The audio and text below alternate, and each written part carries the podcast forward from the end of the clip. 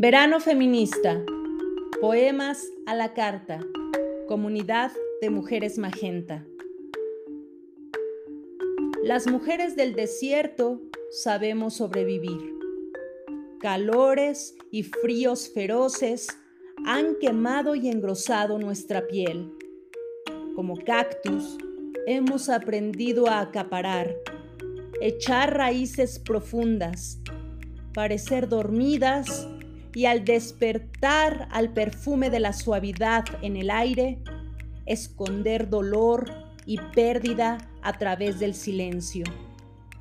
Ninguna rama llora o murmura nuestros tristes cantos, seguras tras las espinas.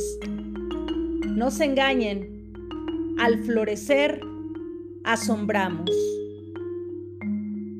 Pat Mora Estados Unidos de América.